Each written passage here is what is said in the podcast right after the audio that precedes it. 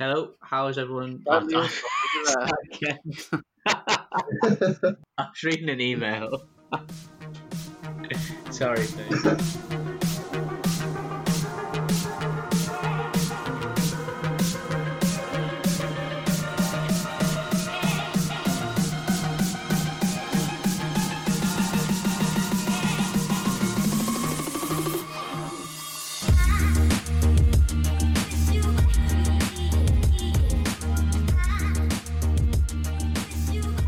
Are we good? No one's reading any Yep. emails. No one's browsing Twitter. No one's on Instagram, chat, eating Tide Pods, whatever. Um, okay, good. Hello and welcome to this week's 1201 podcast. My name's Callum Watt, uh, and I am not here yet again with uh, Callum Roper. Where are you, Callum? Uh, I'm back in Lincoln now. I'm back uh, just off Sincil Bank, so back in familiar territory.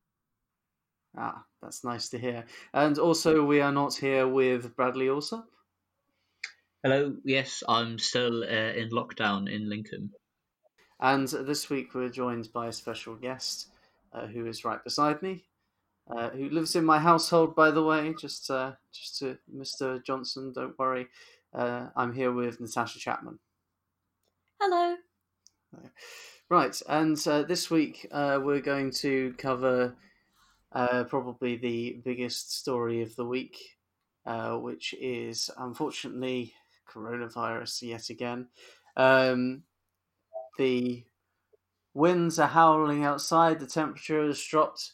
It's no longer quite as sunny as it was last week. Hopefully, that is disincentive to uh, go outside and stay in your homes. Uh, those who were going to the uh, pub a couple of weeks ago uh, will just have to make do with using Zoom and uh, picking up a crate of beer if you can find one. Uh, in the meantime, uh, we've had uh, a number of big cap- big time capitalists um, humbled, perhaps shall we say, uh, by proceedings. Uh, one big one would be uh, Tim Martin, the uh, head of Wetherspoons. Uh, the chairman, I think, of Wetherspoons has got a 37% share or something like that, um, who attempted to keep his pubs open for as long as he could. And then, when his pubs were forced to close, despicably uh, decided that uh, he wasn't going to pay his workers a dime until uh, the government uh, paid his workers for him. Um, Natasha used to work for uh, for good old Tim. What did you think of the uh, his actions this week? Uh, completely unsurprising. He absolutely, you know, he's not the biggest proponent of workers' rights. Uh, working working in a Wetherspoons was actually the worst job I've ever done, and I have worked in other bars, uh, but that was genuinely the worst job I ever did. And um, having worked in other service based jobs, uh, normally a lot of the stress comes from dealing with customers. But working in that Wetherspoons, the stress came from uh, the sort of rules that were put on us and also the management style and the managers had to deal with. Um, it was really, really awful. Hmm. And um, this is uh, he wasn't the only one as well. Uh, obviously, Mike Ashley, another noted poor employer, uh, was trying to keep Sports Direct open. Uh, called it an emergency service, producing trainers for people to go out for their one-hour walk, as Michael Gove has mandated. Um, They also inflated the prices of a lot of their at home equipment, of course. Yes, there's been lots of price gouging going on as well. General bad behaviour uh, all round. Um, but there has been lots of confusion, hasn't there, uh, about the actual extent to which a service is considered essential. Um, the uh, the prime minister announced on uh, Sunday evening that we were going on lockdown. Um, that was uh, shortly after we recorded on Sunday. Uh, he almost seemed to choke on his words, didn't he? He's. Uh, it felt surreal watching this man who 20 years ago first appears on Have I Got News for You, similarly seated behind a desk making jokes from an auto cue, suddenly with a new auto cue telling us that we've now got to stay in our homes. How did you guys feel when uh, when you were watching that? Were you watching it live? Um, yes, I was. Um, I know it was, it was quite a worrying time, really, because I was down in London at the weekend. For all those that were listening last week, um, and it was a ghost town. When I got to King's Cross on Monday morning to get back up to Lincoln, it was it was scary. It really was. There was just nobody around, and it and it didn't help that you had um, some bloke preaching about the end of the world as well, with his microphone outside the station. So it was very, very scary. Really, it was a strange situation to be in. I mean, you might think it, you might be forgiven for thinking it's the end of days. In in uh, January, we had endemic fires across Australia. Yeah. Uh, then in February, we were struck with enormous flooding. Uh, and then obviously this month, we've finally been hit with pestilence. Um, I'm told that uh, that uh, yesterday there was uh, a smattering of snow in uh, London. We have, in my lifetime, had um, snow in April. Um, so perhaps that's the next big crisis. Perhaps we can expect a big freeze. That's the next stage in the in the apocalypse. So, to be fair, um, that guy with the microphone, as much as a, uh, he's obviously a crank, um, you might be forgiven for thinking that was uh, the end of days. But maybe it's just the end of some days and the beginning of others. Um, the uh, blog uh, that we have been planning for uh, weeks. I'm just going to plug that now, uh, Bradley, if that's okay. Uh, is finally going up this week, I believe. When are we expecting that? Uh, Tuesday or Wednesday this week, we're looking at launching it. Um, we've we've got a few articles that have come in um, on a range of topics. Um, so yeah, we're to launch that part of um, the site. Yeah. Okay, and on that, we're going to be talking about uh, not the end times as such, but an analysis of uh, where we are. Um, I know I've written an article for it. Uh, yeah, okay. Uh, I've written an article for it uh, talking about uh, the decline of the civil service. Uh, I know we've got articles there talking about climate change as well. what else have we got on there, Bradley? Uh, yeah, so we, we do have some good good stuff on climate change, and you know, particularly I think what will be interesting for us is, is the local aspect to, to climate change. Um, obviously, there's there's a lot of stuff that has been written on coronavirus and, and climate change uh, in a in a national and an international sense. Um, what what we're hoping to do is get stuff that, that's on the, the local context. So what what can Lincolnshire do um, about these issues? Um, we've also got stuff um, on youth politics um, from uh, Mr. Callum Roper. Uh, and I, I'm going to be working on some stuff um, around inequality. Um, and we're, we're, hoping to, to try and get some stuff um, on student politics um, at the university as well. That's good. And this will form the sort of bulwark, uh, or the vanguard, I suppose, of uh, how we construct a new world when uh, all of this is over. Because it's this the, the government couldn't control this pandemic happening. Um, obviously, at the very start, it started in Wuhan in China. Uh, I think we spoke in a previous broadcast how how the initial whistleblower for the coronavirus was silenced, but the uh, it's quite possible that even if he hadn't been, um, given that the symptoms can incubate for quite some time, um, that this virus could have got out or he, it could have gone around the world. Uh, it's not our government's fault that this has happened, but it is absolutely their responsibility to deal with it uh, in a in the best way that they can. Some countries have done that very well. Uh, in South Korea, they introduced social distancing and a lockdown very, very early. Uh, they had uh, an adequate number of testing equipment and ventilators.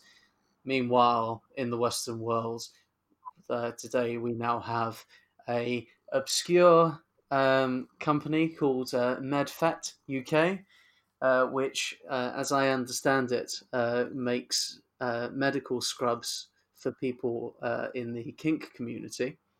Um, they have been donating all of their stock to the NHS. Um, what does it say about our uh, national institution of the uh, um, of the NHS, our National Health Service, which was supposed to have uh, the moral high ground of the world? What does it say that they're now turning turning around to small charities and Sex and, shops. and sex shops, basically, uh, to get their equipment? I think it demonstrates nothing but a complete disregard in the last 10 years for our NHS from the government.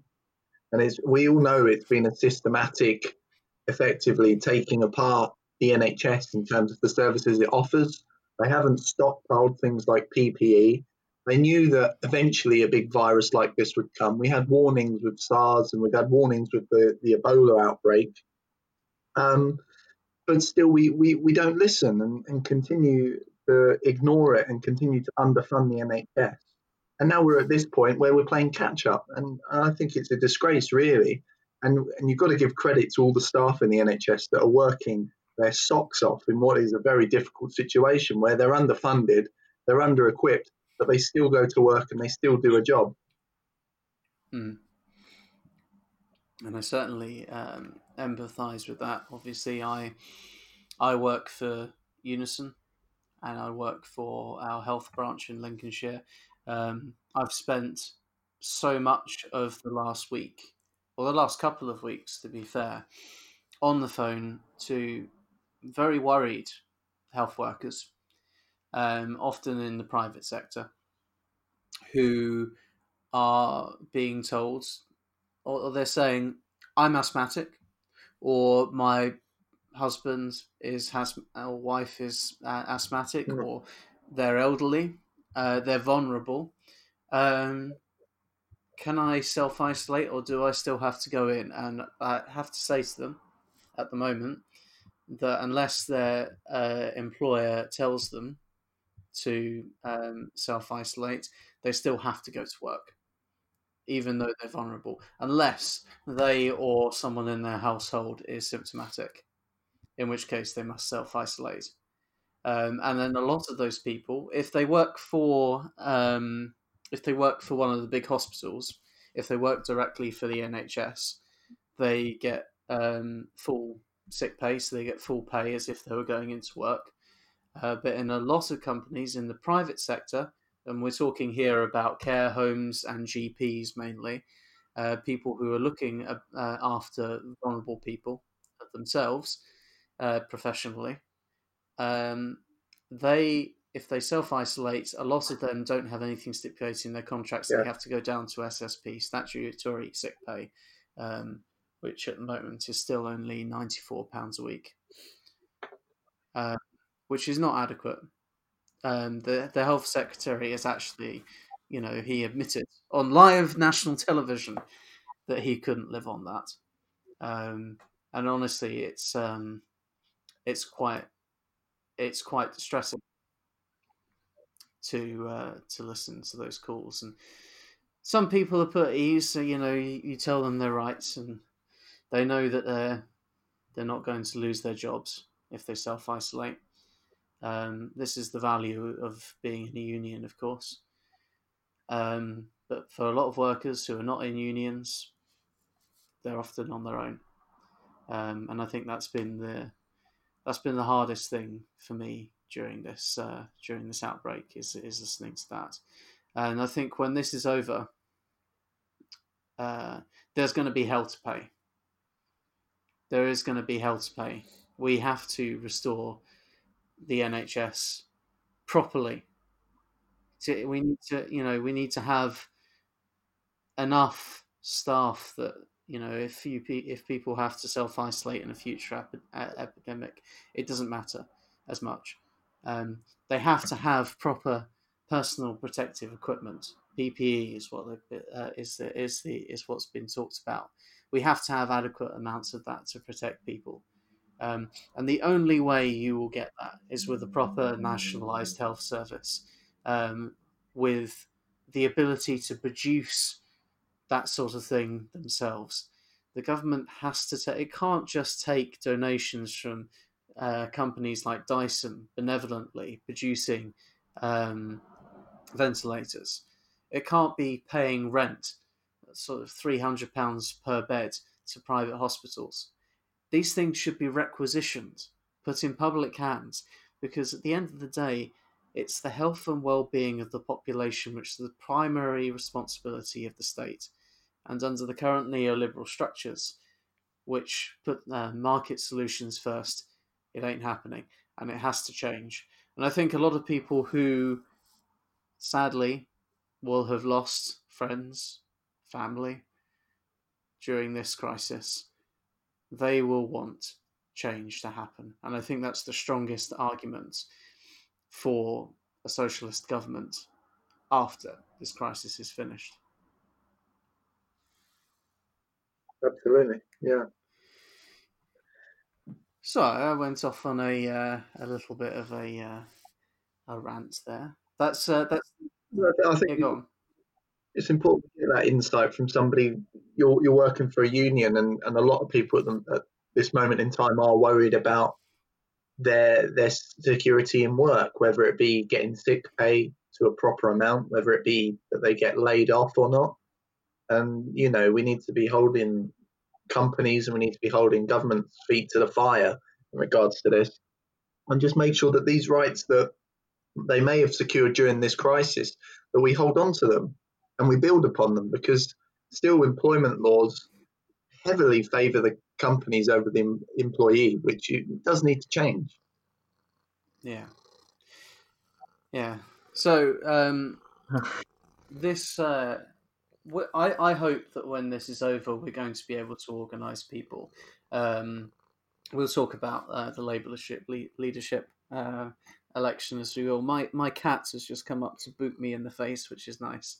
Um, yeah, tell more is going to wreck your laptop. One one pleasant thing about working from home is you uh, you do get to spend more time with uh, your family, um, and also evidently with your pets. Um, I think when one sort of nice thing that's come out of this uh, crisis is actually that maybe it will give people an opportunity to reconnect with uh, with their loved ones.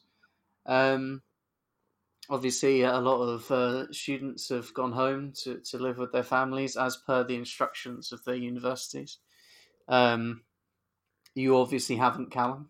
Um, that that was that was an interesting email to receive. You know, we, we've we've had several days of which the official government advice has been to to basically stay the fuck home.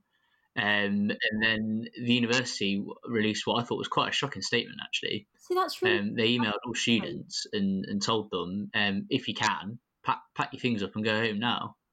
Um, which I thought was an incredible thing to have said when official government advice was to, to stay in your homes as much as possible. Um, what they essentially done there mm. was say to several thousand students, leave and travel across the country and spread potentially spread the virus they potentially created several thousand new vectors. It, it, it, was an incredible statement, which they wrote back on the next day. Um, but yeah.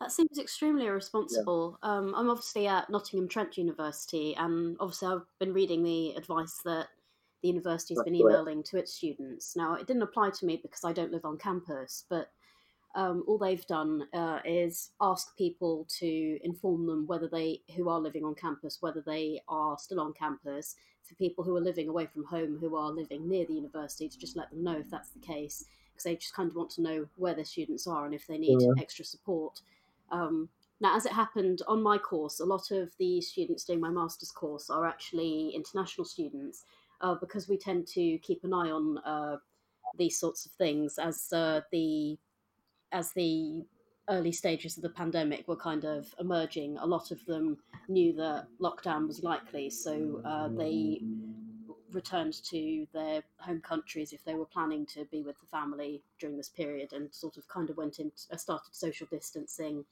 long before that was official government advice. So it's um, but yeah, the it's extraordinary that the University of Lincoln actually said that. That's that's ridiculous. I think I think it, it shows a couple of things. I think one, it shows this sort of this half lockdown we're in. You know, in in the, the it's been so sort of I, I piecemeal put together by the government, and the, and they've been so poor at, at, actually implementing a proper lockdown. So I think perhaps part of it stems from that. Um, but I think it, it also just sort of scratches the surface of the issues for higher education with the lockdown. Um, Callum Roper, you might be able to have more on this, but I know at the moment, um, two big issues for students is is the issue of rent collection for the final term. Um, now, the University of Lincoln has waived rent, I believe, for, for, for the final term for accommodation it, it provides, um, which, which made me partly wonder um, about. Well, it, it made me partly wonder that, that they'd announced that, and then a few days later, there's an email telling students to go home. I didn't know if the two were connected, um, but it might it might reduce the, the electricity costs and things they have to pay if they're suddenly given that accommodation rent free to students. Um, but but the other issue is that of uh, of marks and grades. Um, so I know there's a petition going around um, the University of Lincoln at the moment, calling upon the vice chancellor to do what um, a few other universities have already said they're doing. I think it was Edinburgh and, and Exeter and, and, somewhere else, um, which essentially is is guarantee. So the average of the grades that people have got up until this point um, sort of guarantee that as a minimum grade going forward for students. So basically, if they hand in assignments that fall below that level, um, that that they won't receive, that won't impact their, their, overall grade. That the lowest grade they'll get is the average of the of their grades so far. Um, which which personally, I'm I'm not I'm not sure if that is the best approach. I've, I've not made my mind up on that yet.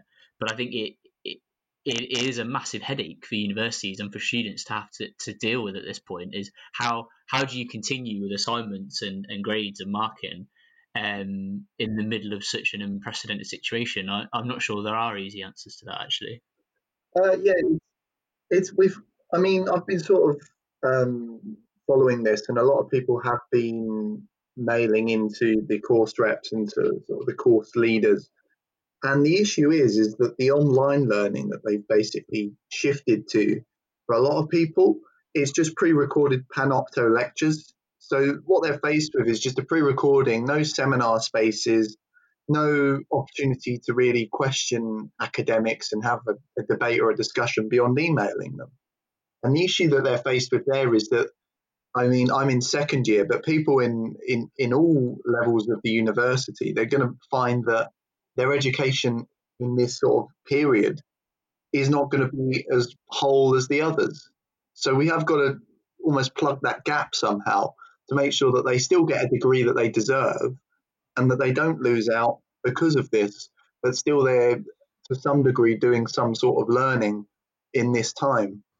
Yeah, um, absolutely. Oh, well, Natasha put her hand up. In terms of uh, what you're saying about marks, so uh, an issue again I I say that we're having on the course I'm doing. Um, one of our modules is learning how to use uh, geographic information system software, and the program that we're using is quite a it, it, it's uh, quite a hefty bit of software, and um, a lot of the people in the class can't get it to run on their laptops or their home computers, which was fine when we could go in and use university computers to do it uh, but now we've got a big question mark because the university themselves are saying, okay, well, your assignments still need to be done. But we're a lot, you know, the majority of the class are saying, well, we can't complete the work, we can't use the software. Um, so people are sort of wondering what on earth to do with that. So that. Is that something you've come across as a as a course rep, uh, Callum? How do you feel about? Um, there's a petition going around at the moment uh, in relation to I think it was. Let me just uh, let me just bring it up. Uh, what was it calling for? Um,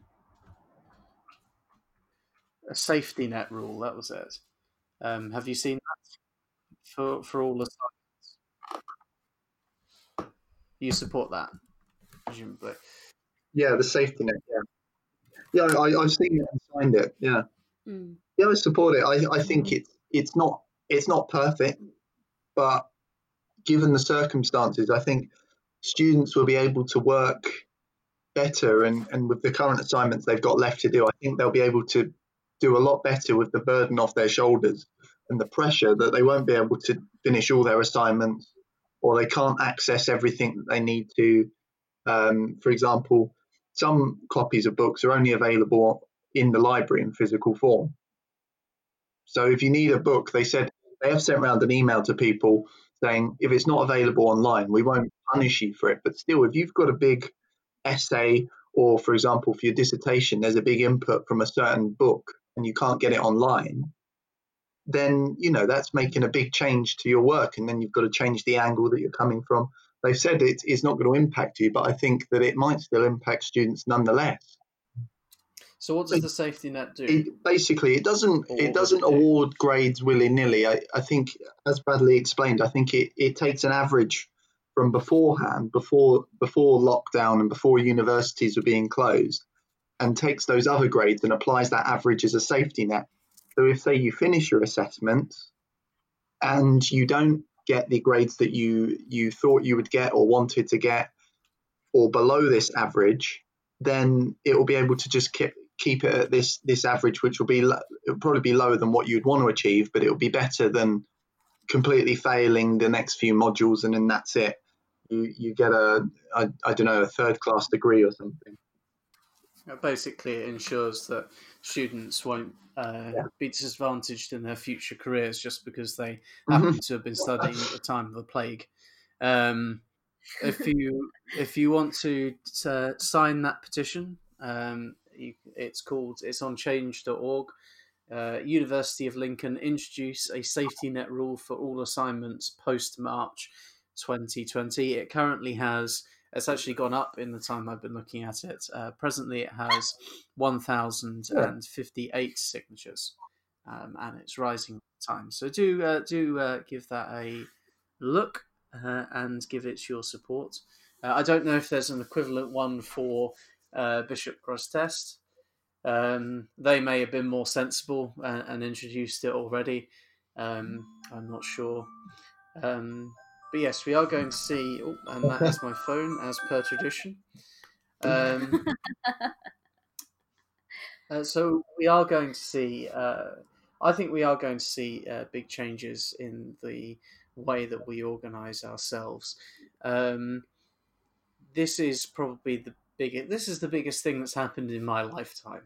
Um, it's probably the biggest thing that's happened even in a lot of uh, boomers' lifetimes. But of course, we've got a bigger crisis as well, um, which is still the climate crisis, which is still going on. Today, the government has actually quietly released a plan to uh, introduce modal shift into the economy, which is a big surprise because they always thought. Your favourite Callum? Sorry, what was that? It's your it's your favourite catchphrase. Modal Modal shift. shift. yes, modal shift. Uh, the idea of getting people out of their cars and into buses, trains, on on their bicycles, and uh, just walking if you can. Um, it at a local level, it's seen some resistance from Lincolnshire County Council. Um, I know there are uh, Tory county councillors who uh, get apoplectic with rage whenever you suggest that uh, we should tell people not to drive their motor cars. Um, but it seems that this Conservative uh, national government uh, is actually going in the other direction. They've actually realised there's something uh, to do. Have you seen this uh, uh, story today, uh, Bradley? It only came out yesterday evening, I think. Yeah, I, I was reading it. Um, yeah, and it, it's been as much as is possible at the moment. I think you know it's been quite quite widely hailed by by activists um, that you know it, it's probably probably the most ambitious climate policy we've seen ever from from Tories. Um, of, the obvious questions are what resources and support will it get to to actually you know bear, bear fruit. Um, I, I suppose eh, where we're at at the moment that it we're almost in a testing ground for climate crisis in some ways, and that uh, what will happen as a result of climate change uh, will will be far worse than what we're having to go through now. Um, so, I say the the question is, if if we can't manage efficiently now with, with what's going on, how how will we cope with, with what's coming our way later on in the century with, with climate change? Um, but but it's also making clear that a lot of the solutions are, are quite easily be easily workable. You know, we can have large investments from the government at a time of crisis to, to deal with the issue. We, we we're seeing that now across the world. Um, people can have more flexible um, and work at home sort of sort of life, lifestyles as well. Um, so you know, a, a lot of the things that were previously unthinkable are now becoming necessities under this crisis. Um, I think another good example was the government sort of quite quite quickly saying, "Oh well, we need to have all homeless people off the streets this weekend." Um, you know, and everyone sort of sat up and was like, "Well, hang on a minute, you're telling us you could just easily have done it at any time." Um, so I think that there's all these sorts of things. Um, oh, okay, you cut out a oh. bit, but um, Bradley, have we still got? He's got faded. Do you think his internet's gone? Yeah, it sounds like his his Wi-Fi's gone down. Okay, Oh, well let's. Let, Well- Natasha's put her hand up, so let's um. Yeah. Her, guess- and then we'll hopefully Bradley will come back in a minute. So I confess I haven't actually had a look at these uh, proposed modal shift. So I don't know how much um, detail that they've gone into in terms of what resources they're going to pro- provide for it. Um, but Callum's point about the Lincolnshire County Council is quite interesting to me um, because obviously they cover an area which is largely rural. It's maybe hard for people living in Lincoln to picture that. Uh, but obviously, that will mean that the county council, if they want people to not drive, will have to properly invest in public services. So, so we need the bus services to be greatly improved. Um, it's quite often the case. Uh, I've, I mean, I found this in the general election because I was helping out a parliamentary candidate for Sleaford and North Hykeham. And if we had to travel anywhere, you'd be waiting for a bus and you'd only be sort of 50% sure whether it was even going to turn up and then on top of that, it's expensive. Uh, so we were travelling by bus Mm. at point of principle, but in a lot of cases, the bus fare for both of us actually cost about what it would have done to get a taxi, and obviously that would have got us there more reliably. So it does make it kind of difficult for people, even if they want to get out of their cars. Uh, the other thing that I would kind of note is that if they are making these changes to try and get people out of their cars, it'd be interesting to see if they're going to drop some of the things that they announced in the budget. So they announced this 4,000 miles of new road that they'd be building, and that will have a massive impact. Um, you know, obviously depending where they place these roads, but that's obviously that's going to go somewhere, and that's going to impact on wild habitats, and obviously that is kind of encouraging more cars and uh, they also intending to continue to freeze fuel tax, which again will increase road emissions. So uh, it's intent. It'll be interesting to see what their intentions are. Yeah, Bradley's gone He's off, gone off the feed yeah. completely, Oh, bye, Bradley. um, which is uh, a little bit uh, concerning. Um, self-isolated but on the pod. yeah, do we have to? I'm- Do we have to stop it, and or can he come in? Come back Uh, in. you should be able to just follow the link. He's He's coming back. He's coming back. Can we hear you, Brad? Can you hear us, Bradley? Bradley, what happened there? Oh, did you, did you hear any of my brilliant speech? we heard like the end of it. What did you of hear? it, and you went, Ba- basically, the, the the point I was trying to make was that um, the the issues coming our way with the climate crisis will be far worse than what we're having to deal with at the moment. As bad as this situation is, um, so you know, if we if we can't deal with this, if we haven't got the structures in place to deal with this, then then we've got no hope for the for the climate crisis. But also, the situation at the moment is exposing a lot of the problems in society, but also that we can do things quite easily differently. So, you know, working from home is, I think, a really good example. Um, it'd be far better for the environment if people were able to have more flexible working conditions. They're able to, to work at home more when they want to.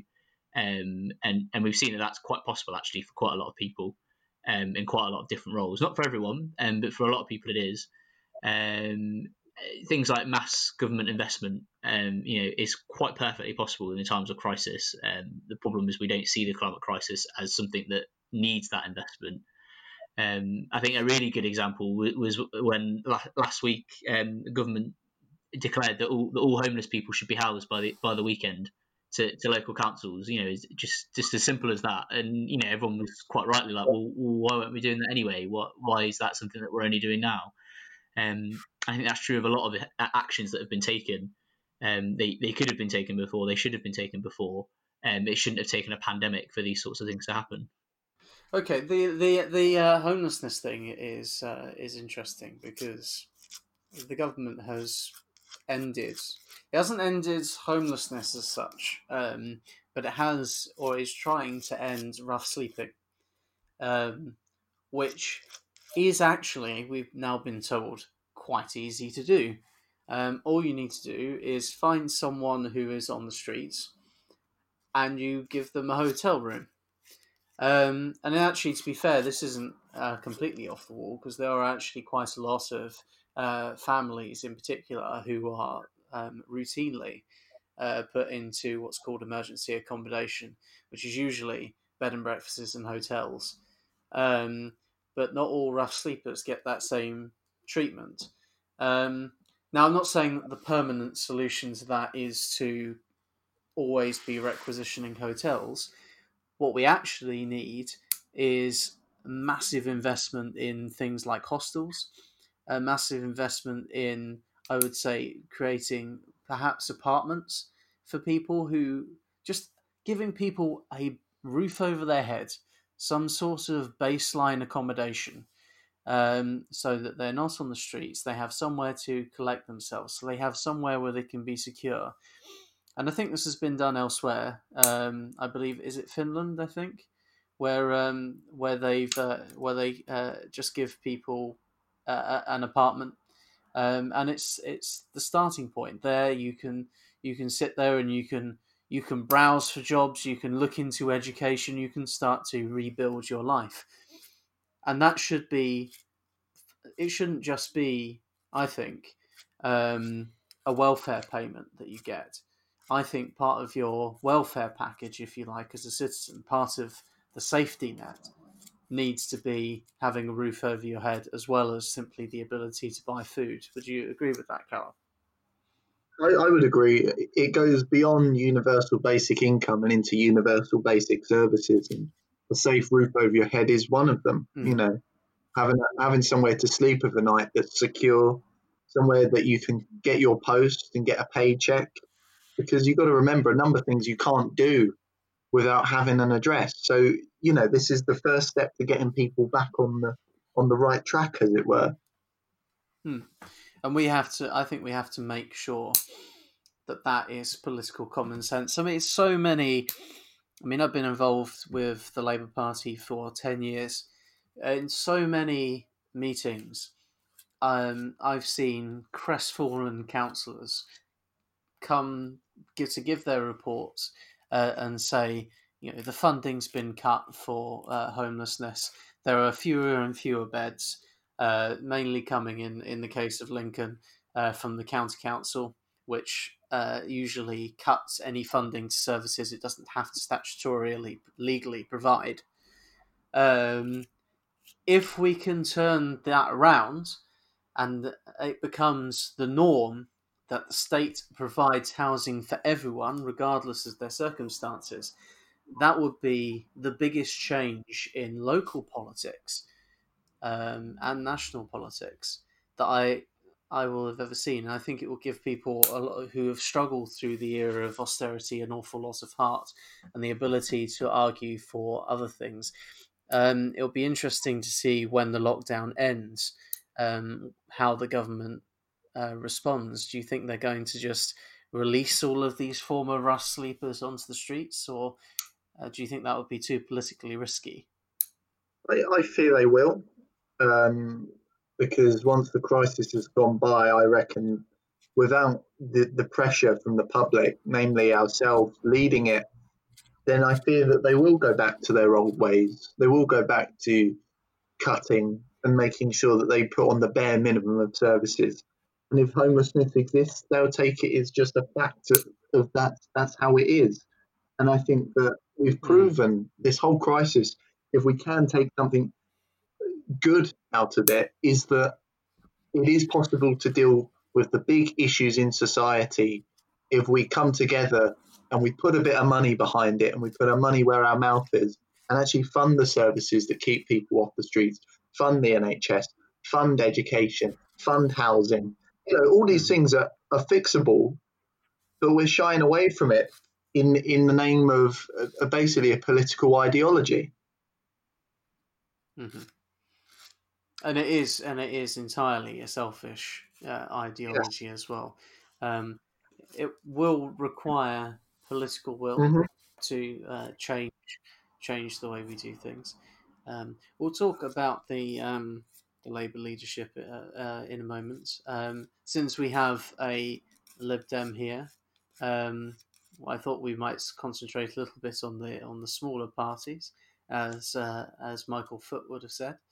Um, what's been happening? I think I understand that there uh, the Liberal Democrat leadership has been suspended uh, at the moment. Do you want to talk about that, Natasha? Uh, yeah, sure. So the party's federal board, which makes these decisions, it's a elected board which is supposed to sort of deal with the kind of administrative running of the party. Uh, they decided this week at a meeting to suspend the leadership election, which in itself is possibly okay considering obviously what's going on, which needs to take precedence. And also because of the lockdown, it's a lot more difficult for potential candidates to go and meet members and to campaign effectively. Uh, so I'm not opposed to them extending it in principle. Uh, the question of whether it needed to be suspended for a year is proving to be a little bit more contentious um, because it does then mean that we have uh, an acting leader who was not elected by anyone, uh, who in fact, when he stood in a leadership election, actually was defeated quite resoundingly by members. Was that uh, Davey? That's Ed Davey. Yeah, he yeah he lost quite dramatically, and uh, yet he's sort of being allowed to remain in position for this expended period of time. I think part of the reason for that, the reasoning that was taken, was that it's quite likely that even if the lockdown ends, there's a high probability that we're going to kind of get Corona round two when winter hits this year. So that makes sorting out a kind of a timetable potentially difficult. Uh, though I don't think that that's reason not to do it necessarily. I think you know candidates could make use of uh, online campaigning tools to meet people. I mean, for for instance, yesterday, um, one Lib Dem group I'm part of, which is not an official group or anything like that, um, but it's just for people to stay connected. Uh, well, it used to be just be connected in general if they needed help with various things, but now it's become a more of a social space during the during the pandemic. Um, they set up a Zoom call yesterday, which was sort of a virtual pub type thing, and um, Layla Moran dropped dropped into that to have a chat with people and it's not difficult for leadership candidates potentially to actually get in touch with people like that um, and speak to them. So um, I'm personally deeply uncomfortable with it being delayed for a year, and my understanding is that some members are looking to challenge it on a constitutional basis, but we'll sort of see what happens with that. So, having having heard that, do we feel like Bradley? Do you feel like the uh, the Labour leadership could have been suspended uh, as well. Should that have been something that we did? Um, or have we made the right decision by announcing our new leader this weekend or next weekend rather? Um, I, th- I, think we were quite quite far through the process by the time society started shutting down. I think so. Uh, I think it was probably the best decision really to, to carry on. I think most of the discussion uh, had happened by by the time things started shutting down. Um, and actually, for Labour as a party, I think we need to get beyond our leadership election and, and beyond the shadow of, of the general election defeat. So I, th- I think uh, it's perhaps a slightly different situation for the Lib Dems, but I feel like it was the right the right thing for Labour to carry on the, the leadership election, um, so it could start to, to to focus its efforts on the future rather than being stuck where we are at the moment. I think. Would you agree with that, Callum? As the uh, as the leading um, light of the Rebecca Long Bailey campaign uh, in. Lincoln. I, I, understand there have been some discussions, given that the likelihood of Keir Starmer winning the uh, election, um, that uh, there might be some political benefit to delaying the contest. Yeah, I mean, I know a, a number of um, uh, people in the party actually launched a petition a few weeks ago to get it suspended. Um, I'm, I, I, for one, agree with Bradley. Is is the fact that we just got to get on with it now as a party, and I think the sooner we can get a leader into place and move on from December, the better, really. Especially in the light of this crisis. I'm not sure whether handing over the reins of leadership during this is what we need to do, but I think at the end of the day, we do need to have a coherent leadership in place, uh, and it gives us plenty of time to build. Hopefully, for 2021 with the both county council and local elections in the city happening in Lincoln. Mm-hmm. I know that'll be of uh, interest to people like myself who are going to be candidates uh, and have, have, had to wait, are going to have to wait an extra year to actually uh, uh get on with that campaign. Um, but uh, would I, is it, does it so you're uh, you're in favour with the leadership um, election carrying on. Is there anything that sort of worries you about um, what's going to happen when uh, the leadership hands over? Do you think there should have been some sort of delay between uh, uh Corbyn's leadership ending and a changeover period, like they have for the presidential elections, for example? Um, uh, where the uh, where the president is elected in uh, November, and then there's a two month transition period. Normally, I would say no, but in the current circumstances, perhaps a, a, changeover period would be would be helpful. I mean, maybe something where we can get wait until um, you know lockdown has been finished and then hand over, because I mean you've got to remember that Starmer will likely bring in a lot of his own staff, and he would want to get probably change out a lot of people in central office. I know he's uh, potentially going to be asking Jenny Formby to go. That's something that has been floated today amongst a number of other rumours. So there's a lot of big changes at the top. And Emily Thornberry. Um, no, Jenny Formby. Emily Thornberry. Jenny Formby. Jenny Formby. Oh, sorry, the uh, the general, general secretary, secretary of the party. Yeah. Party. It's going to ask her to go apparently. So there's going to be a lot of big changes at the top. Um, and I think, given the current circumstances, we don't want to be risking people coming into central office to be told they're sacked. Likewise, with people getting told that they've got a new job and a new office, so you might as well start moving in now. So I think it's it's it's not just a political point, but actually just a, a point of safety of party members, party staff, and everybody associated with the party. So it sounds a bit like he's measuring the curtains before he's been given the keys. Well, yeah, it does, doesn't it? But I I, I doubt that. Um, you know, I, I'm pretty sure Rebecca Long Bailey probably has a, an idea of who she'll keep and who she'll get rid of. Uh, it does somewhat contradicts the idea of us all sort of being together and unified and so on. You know, obviously, whoever is the leader is entitled to uh, make hmm. changes mm. uh, and so on. But if there's a if there's a sudden cliff you know, if they're all got, uh, you know, if they're all got yeah. rid of and all of the personnel are changed, well, I think that would be quite detrimental to the organisation of the party. What I'm particularly worried about is the um, community organiser department.